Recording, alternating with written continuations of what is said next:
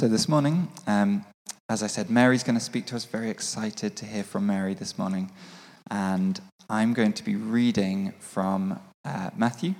We're still in Matthew's Gospel, um, from chapter 11, verses 1 to 15. If you want to follow along, uh, I believe we've got it on the screens, um, but also you can Google that, Matthew 11, 1 to 15, if you'd like to see it in front of you also, or if you have a Bible with you.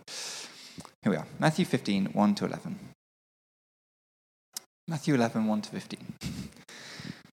After Jesus had finished instructing his twelve disciples, he went on from there to teach and preach in the towns of Galilee.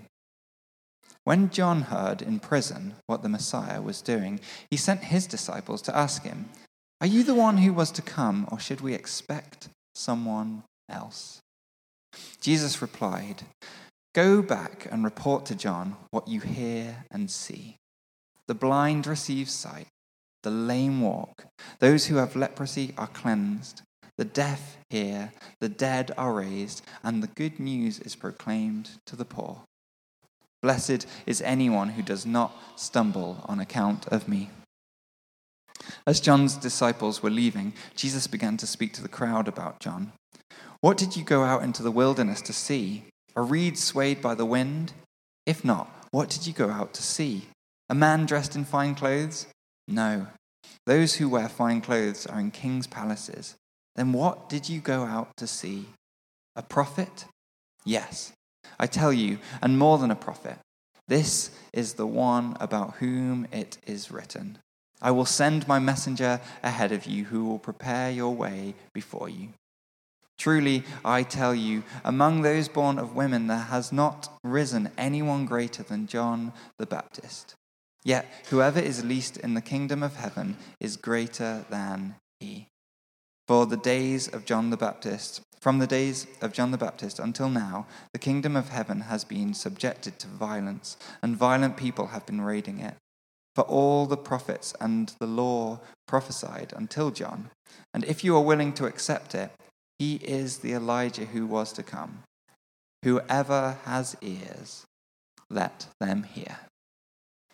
This is the word of the Lord.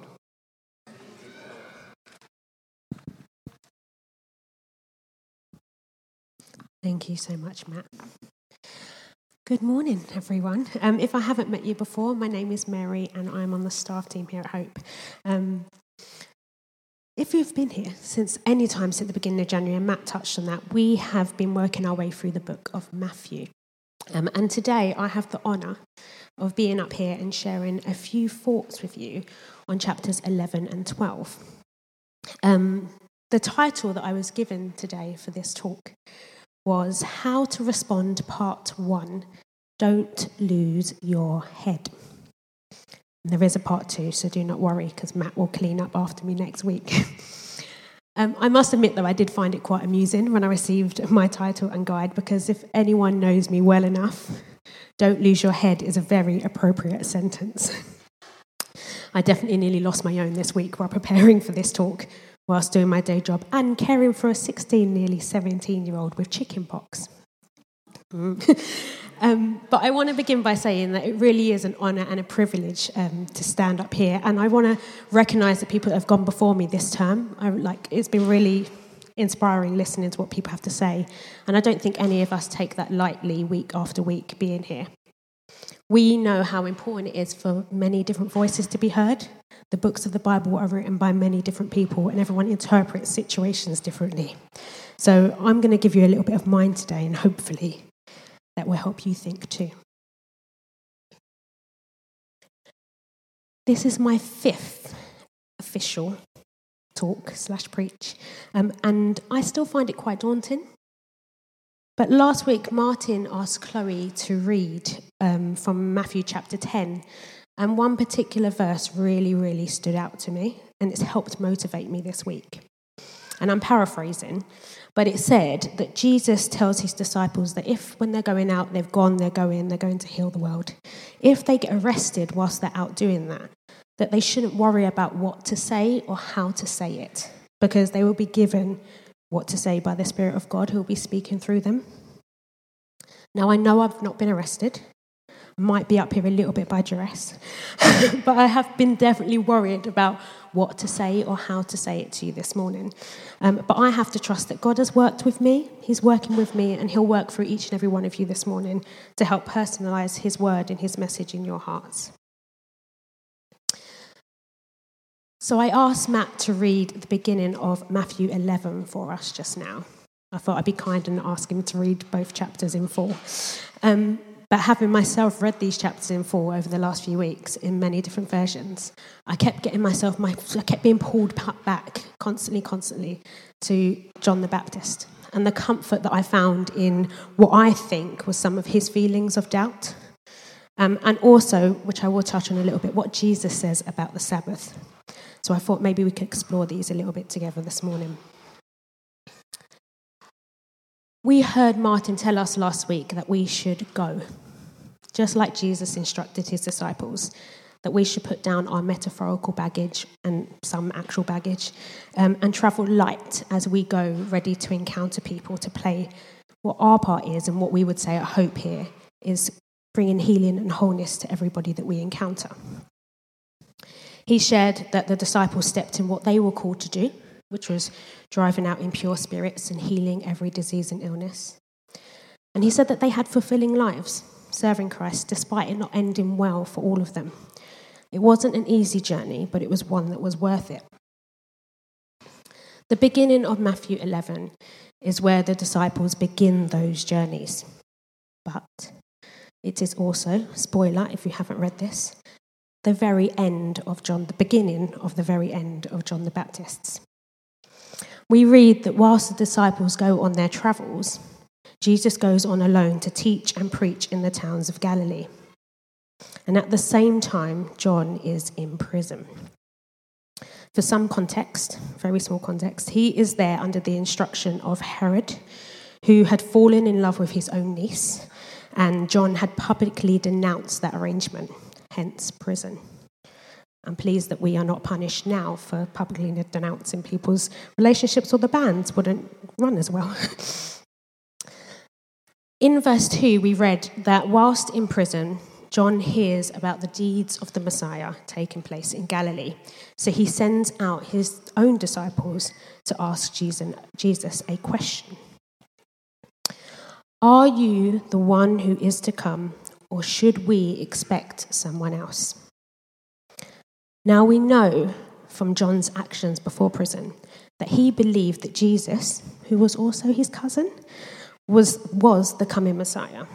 His ministry proclaimed just that.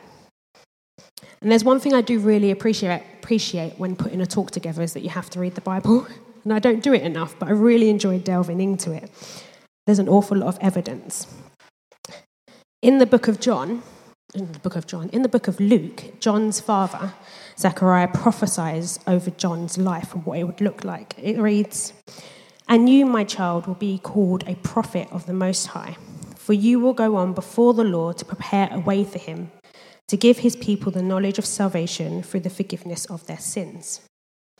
And then the very two, the very two last verses of what the Old Testament said, the very, very two last verses, at the end of Malachi, it reads this.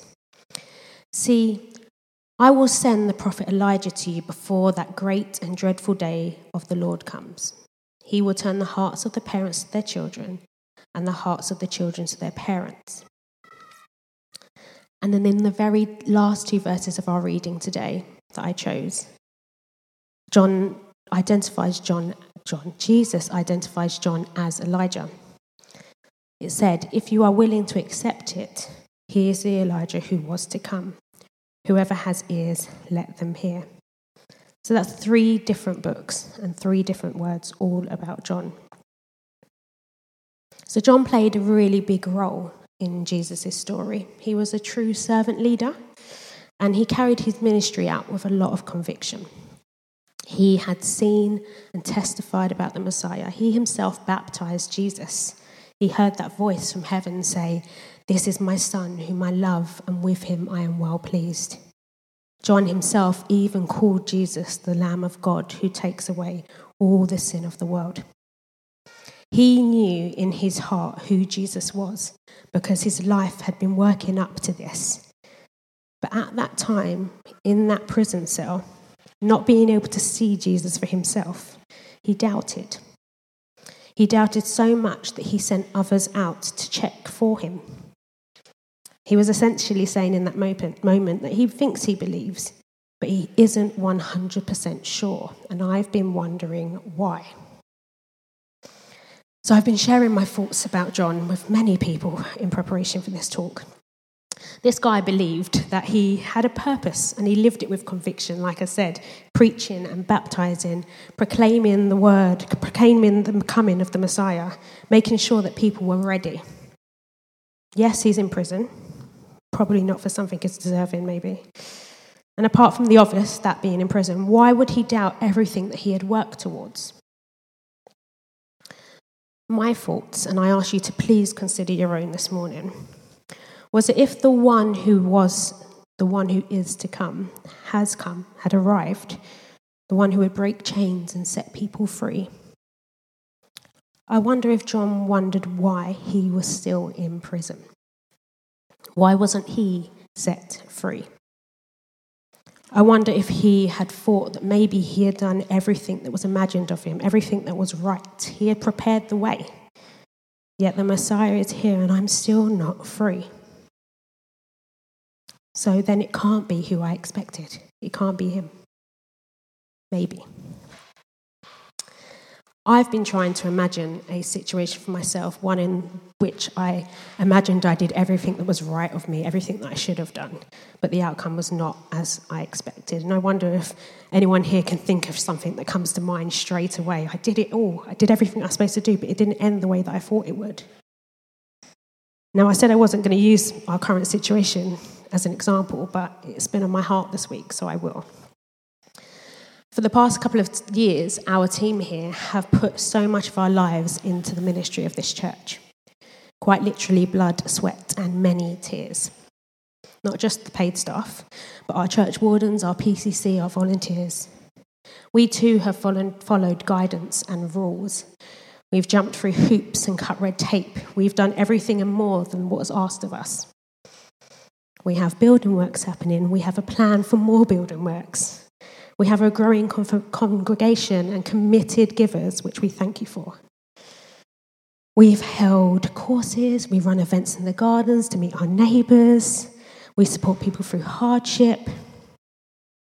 We have brilliant volunteers that give us godly play and hope kids on a Sunday. We've just restarted youth upstairs, a youth space for youth, which we haven't had since before the pandemic. So we all really believe that we're following the call. We're following the call in our lives to do what we're meant to be doing. But I've really sat this week whilst writing this and wondered, what am I doing? Who am I doing it for?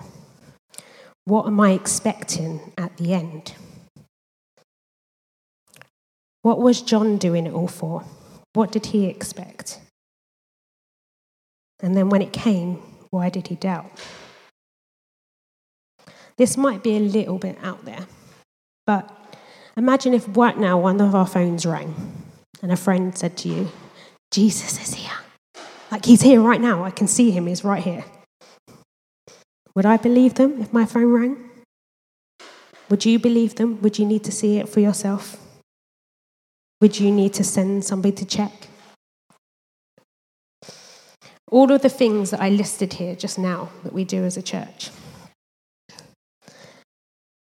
I wonder if they really matter.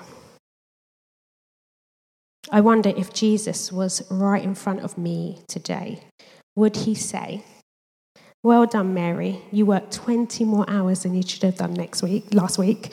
With you, I am well pleased. Or would he say, Mary, you're probably holding a little bit too much resentment towards others for all of this work that you're doing, that you're tired, that you're doing too much, that you probably should slow down and rest. Later in the chapter, Jesus goes on to denounce the towns in which the most of his miracles had been performed because they did not repent. Now, I'm not going to stand up here and say, you must repent, because I have my own struggles with what that means. But I do think that God knows our hearts. In verse 28, it says, Come to me, all you who are weary and burdened, and I will give you rest. And this week, I wonder if John the Baptist was weary and burdened. I wonder if he did what he was called to be doing here on earth, but he was also human. So he got tired and maybe one day, unfortunately, used his words in the wrong way that put him into prison. But my ultimate thought, my ultimate wonder was he wanted freedom.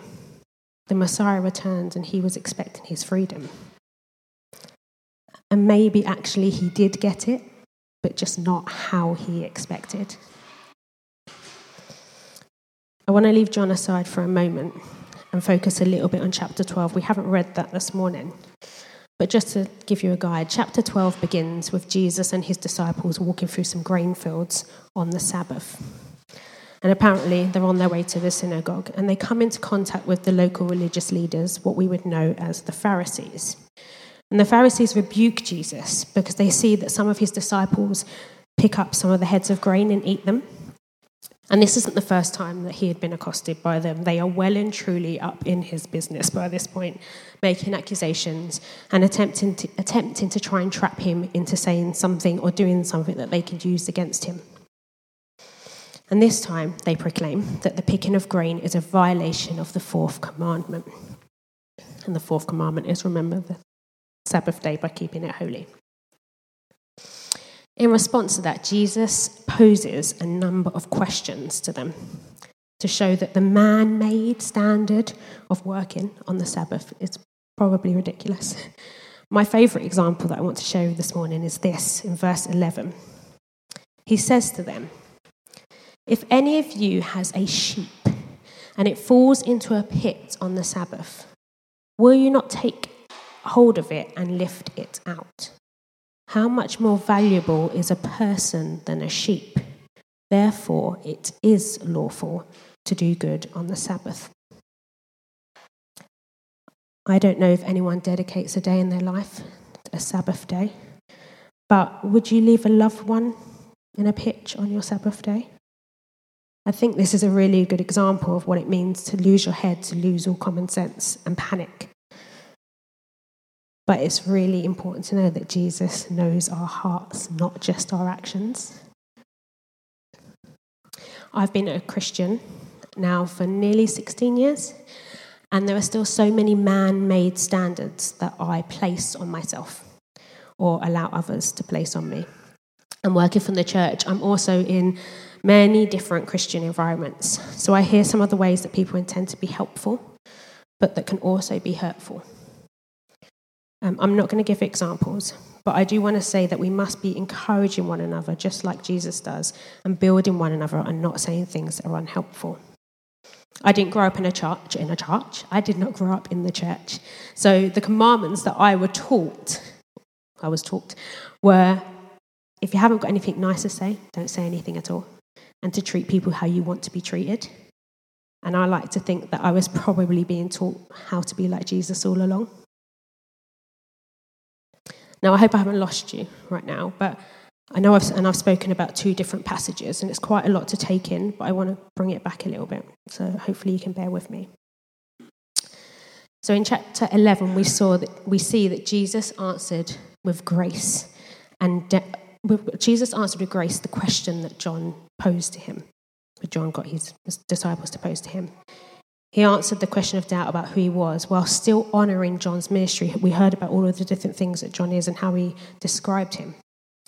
And then in chapter 12, we see Jesus reiterate the need for mercy and insist that it is lawful to do good on the Sabbath. He actually says, For the Son of Man is the Lord of the Sabbath, which is a reminder that he made it and that he is the final judge of what it means to keep it or not. And for me, I like to think of that as a reminder that actually it's in Him that we find rest, not in a day. I know when Matt gave me these passages, the focus was meant to be on the ways in which the hearers respond to the message to go, um, the message that had been given to them about this new kingdom, and to look at the different ways in which each person was following the call. But I really felt like God was telling me to look at the way in which I'm responding to, to the call. How am I preparing a way even now by standing up here this morning? And I felt that little nudge to encourage others to think the same. Think about how you respond every single day. I realized that he was also making me aware of the doubts that I have and letting me know that it's okay. John didn't let his doubt linger quietly, which could have easily been done in a prison cell. He boldly faced it, and I think this is the reason why it is recorded in the Bible. We aren't always just expected to believe. When, G- when John doubted Jesus, he wasn't angry. He calmly answered the disciples' questions and gave reassurance of who he was.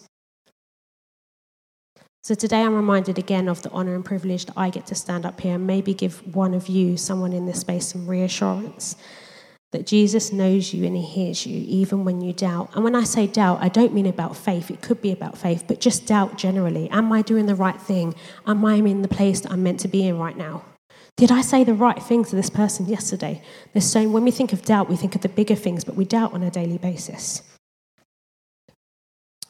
Even if you're here this morning, you're not even really sure who Jesus is. You're just here for community and connection because we're good at that here. He knows your heart. He's always listening. He knew John's heart. And he's ready to connect with me, with you, whoever you are, wherever you are, and whatever you're thinking. So I have a final thought, very, very small final thought. And it's this How great is it to know that, like John, we can doubt but that we shouldn't feel shame. That we're free to stumble in our faith.